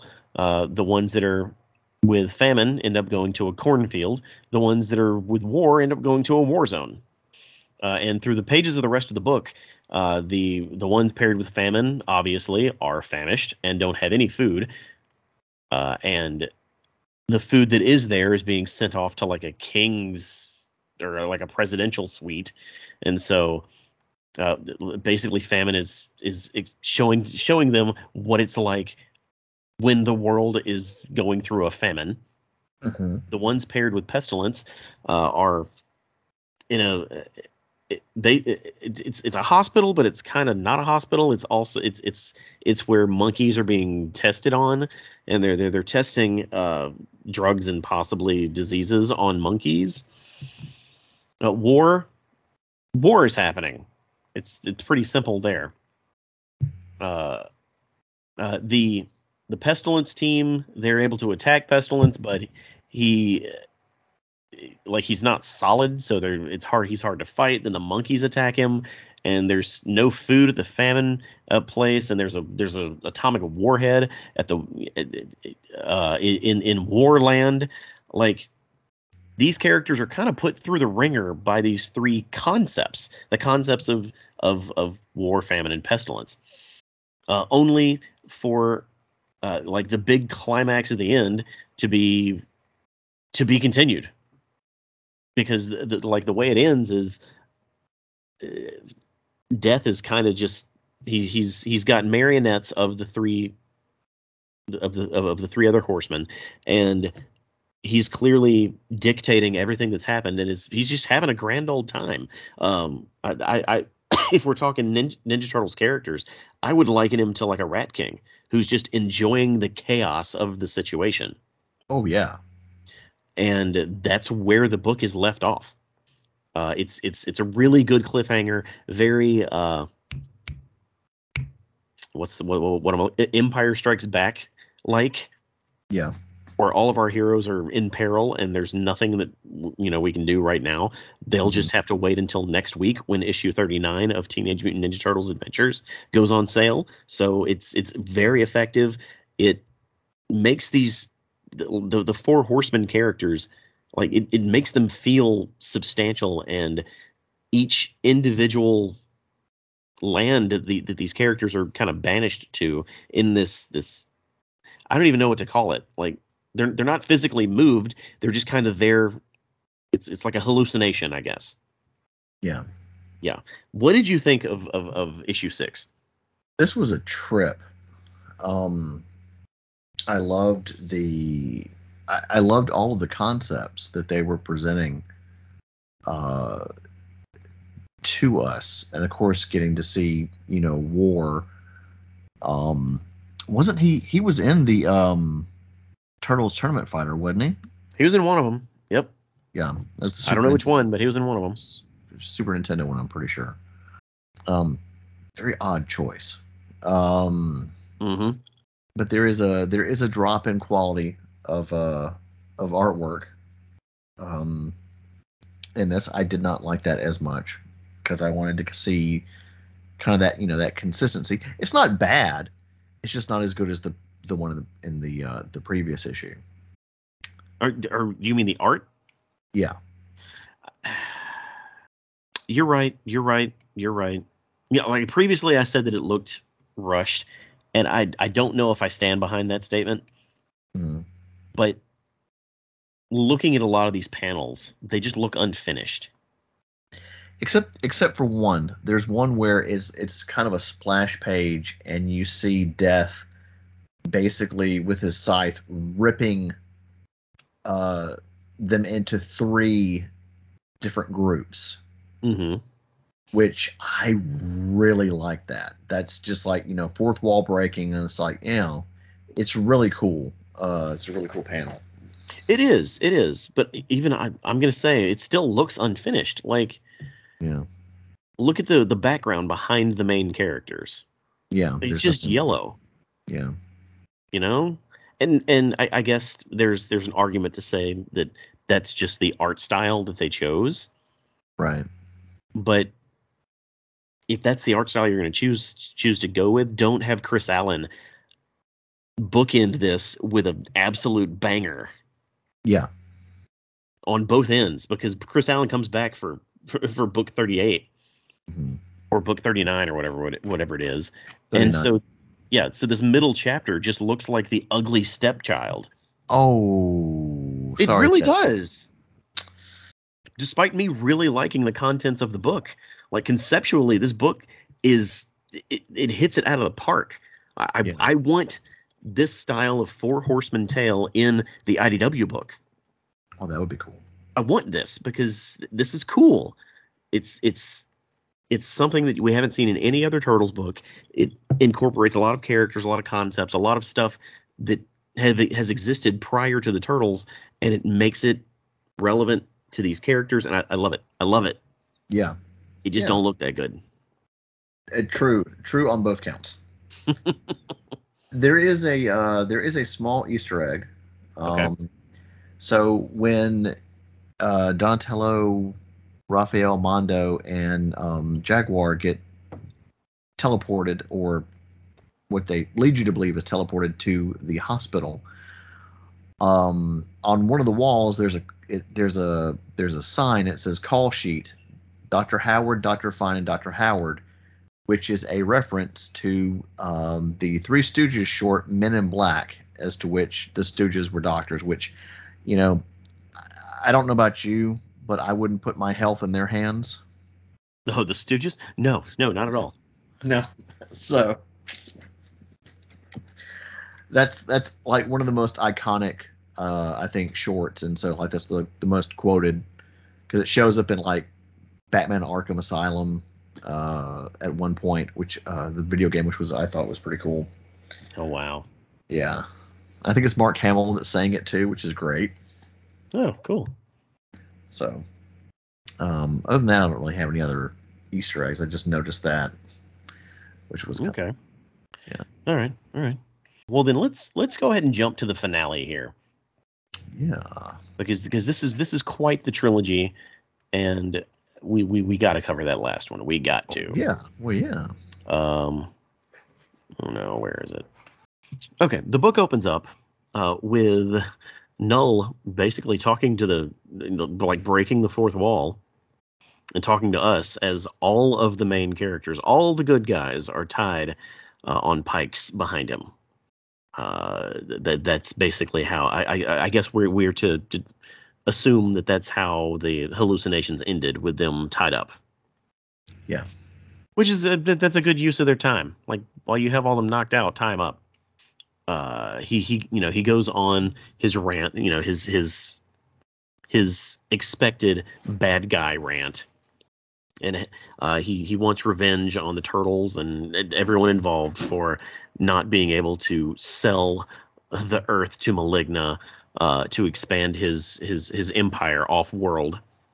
Uh, he he then he's he's actively destroying the planet so it's less hospitable uh, because he despises it. Like he is he's just the quintessential quintessential bad guy yeah, just on all fronts. Uh, he's he's still uh, he's still um, carrying the flag for I'm creating a harem, which is very upsetting to Jagwar. Well, yeah, yeah, and you know as as um, let's see, why does he leave? Oh, he's going to get Kid Terra. He decides that the revenge that he's going to um, exact on Kid Terra is he's going to have Kid Terra kill all of the the good guys. Like that's going to be how he gets him back. And so he steps away long enough to go get him, only for Azrael to fly out of the sky to reveal that she's no longer captive because she escaped her her her ropes by just turning into an eagle. something Null probably should have accounted for. Yeah. Yeah, yeah, a little little bit of a uh, kind of a plot hole there because I don't think he, I'm pretty sure he knew she was a changeling. Maybe. Maybe I, you know, I'm not a writer. I'm not gonna try to make.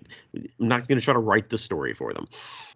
Uh, Azrael causes war to uh, like chase her, causing the him to knock over a bunch of the pikes, which then causes a lot of uh, many of the turtles and mutanimals to be released from their from, from you know from their their their ropes causing a brand new fight to break out.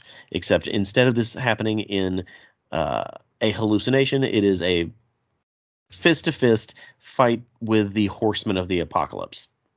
All all drawn by Chris Allan wonderfully. Um, let's see. Now, Death is still in control. Like Death, Death is the puppet master when it comes to the three Horsemen of the Apocalypse. So he's standing from afar, using his little uh, marionettes to control them and having a good old time. We then find out that Kid Terra and Juntara were released by Azrael when she, you know, turned into a bird. Uh, and so they realize, hey, Death is the one who's the puppet master. We got to take him out first. We got to take him out, and that should fix the problem. Well, as they're doing so, Null shoots Kid Terra in the chest, and we see what we're to assume is going to be his death. He falls down. Uh, Null pulls the gun on uh, Juntara, doesn't pull the trigger, but Death goes in like Death, the character Death, goes into his like ooh a dead person routine and and hovers over Kid Terra, basically waiting to collect his soul. Yeah, very um uh Shang Tsung like. Yes, yes, absolutely. Uh, the while that's happening, Screwloose realizes, wait a minute, these other horsemen, they're they're they're basically just toys. If we break these puppets, maybe we break the toys, you know. And so Screwloose just wails on the the, the puppets that that Death had, and all of the the three the other three horsemen just kind of disappear. They they they they they break apart and they're no longer a threat. So now it's just everyone against Null Mm-hmm. because uh, as of right now, Death is still trying to soak up Kid Terra's soul, and Null has a gun and he's running. Uh, we see him fly off. He sprouted wings like bat wings, uh, presumably because every time he does an act of, of you know of evil, an evil act, he becomes more and more physically like the devil. Yeah. Previously, he sprouted horns. Now he has sprouted wings. He flies off, and the turtles and the mutanimals are left there with Kid Terra clinging to life, Death trying to take his soul. Juntara is having none of it. She uh, takes Death's scythe to his waist and saves Kid Terra's life, and presumably everyone will live happily ever after. They don't reveal what happened to Death, but you know he's Death. He'll be back. Oh yes, they do. Yeah, yeah. He reappears on his his uh, horse and rides off into the night. Uh, the turtles realize we're stuck here, which they are. They they don't have a ride. Uh, Cudley is nowhere to be seen, so they choose to kind of just chill with the mutanimals on the beach until Cudley comes back, and that's how the issue ends. So victory, no one dies, and the whole thing looks wonderful. Yes, indeed. What are your thoughts, Jeff? It's like you know, why couldn't they just lead right into this? You know, Why did they just need like you to? said, like you said that that last one was just you know just the ugly stepchild. Uh, sorry, stepchildren. Um, and No, you're only apologizing to ugly stepchildren. Oh yeah, Yeah. Um, sorry, ugly stepchildren. Um, and so, um, it- ah, it's just like you know, it's just night and day difference in the art. Like the art makes it. It just really, really, just nails it home for me. Um, it's a nice, you know, send off, you know, to this. I mean, we're not done yet, but you know, in, as far as the the three parter, you know, it's a good, it's a nice conclusion.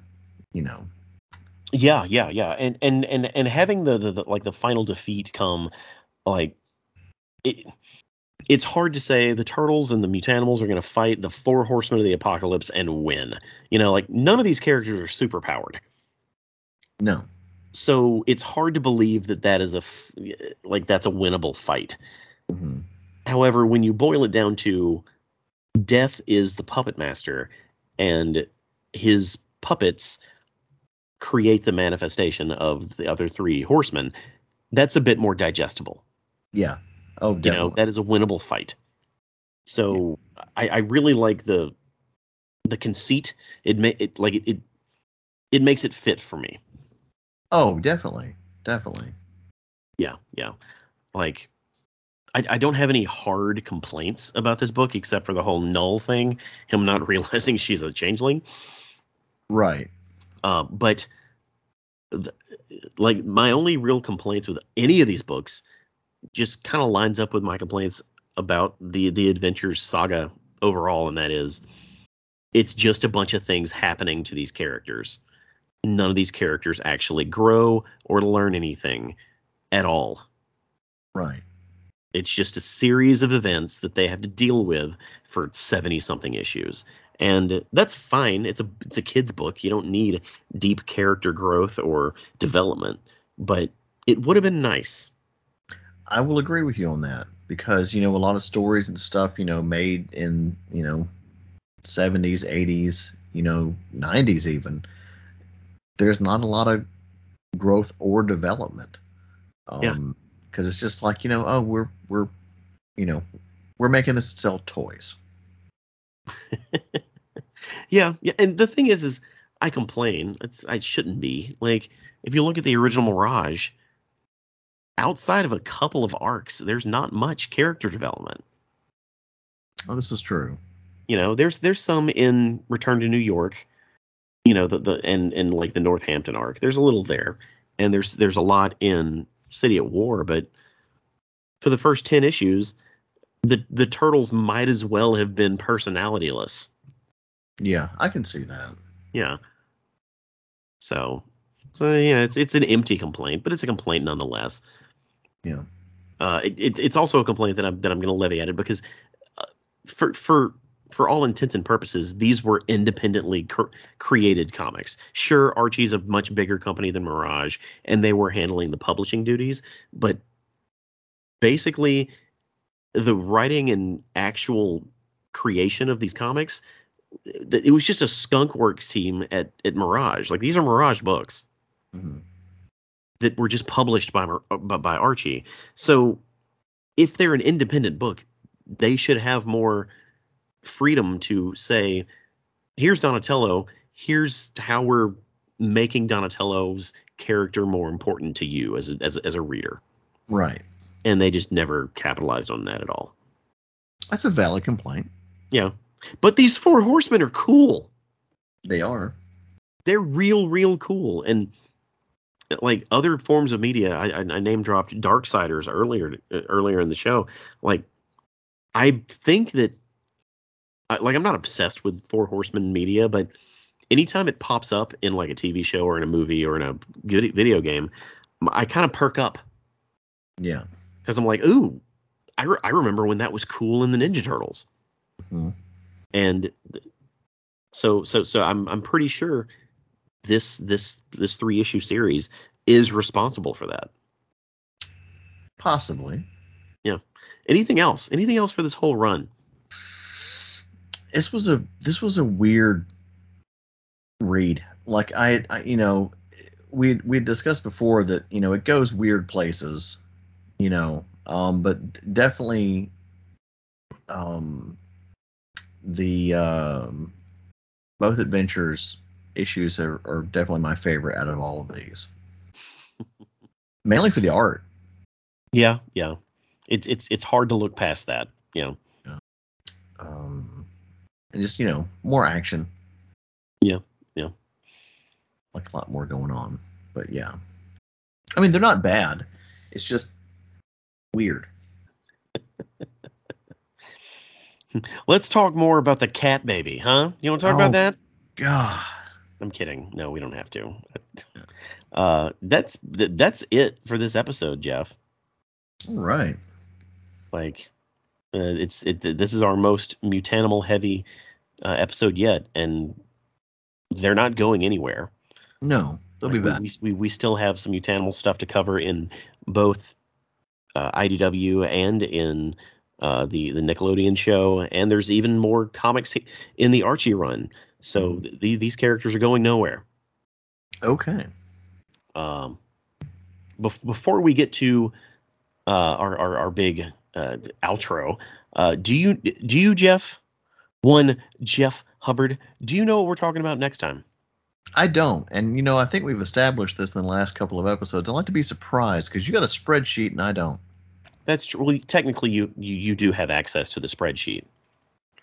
I, I have shared it with you, but you know what? I, I I like this banter that we have every episode, so I'm I'm gonna leave it as is. Semantics. uh, this year we're actually gonna have an extra episode. Ooh. Yeah, yeah, we, we we've front loaded this year so so heavily that instead of having 26 episodes this year, we're gonna have like 27 or 28. Oh wow. So bonus features. Um, so I, I, I I'm very happy to share that next episode we will be watching Teenage Mutant Ninja Turtles Out of the Shadows. Oh no. Yeah, yeah. I'm uh, no, no, no. I'm very happy to share that. It is the better of the two new movies. Uh, I promise you, you will enjoy parts of this movie. eh, maybe. You you will you you will. and we're gonna have to watch that in person together. It's it's gonna be an event. It's gonna be fun. Okay. Okay. Um, and then we have very of of course as always we have a very special Christmas episode planned that we've been working on for months. So there's that. Yeah. Okay. Uh, Jeff, welcome to the end of the episode. This is the segment where I ask you, "Hey man, what are you up to? What what do you do in your spare time, Jeff?"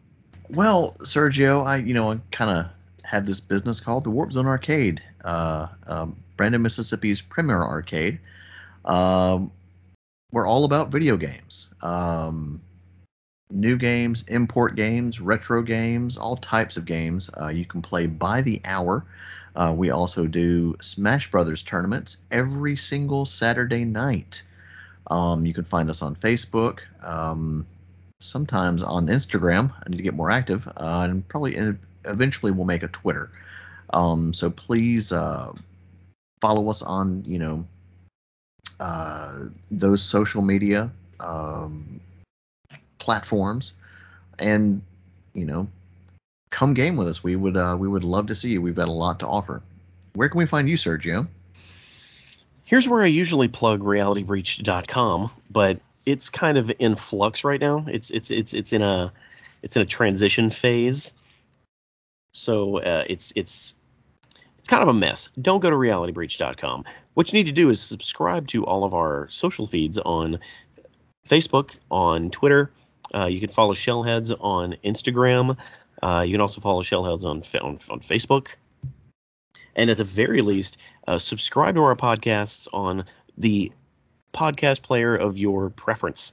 Um, that that means Shellheads, that's Reality Breached, uh, our Debriefing and Cocktails, which is our James Bond cast.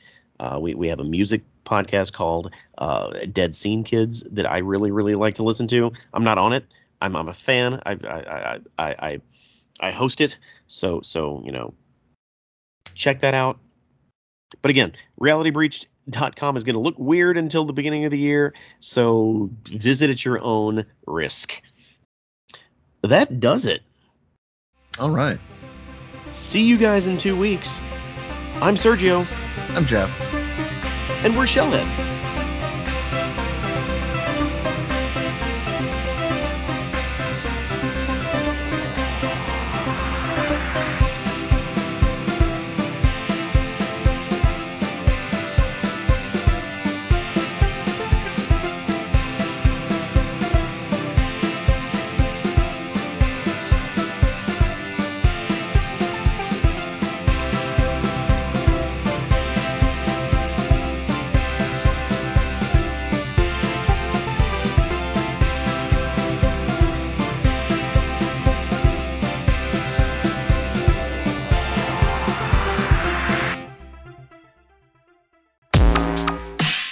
Miss an episode of the Shellheads podcast. Visit realitybreach.com or subscribe on Apple Podcasts, Stitcher, or anywhere you get your podcasts.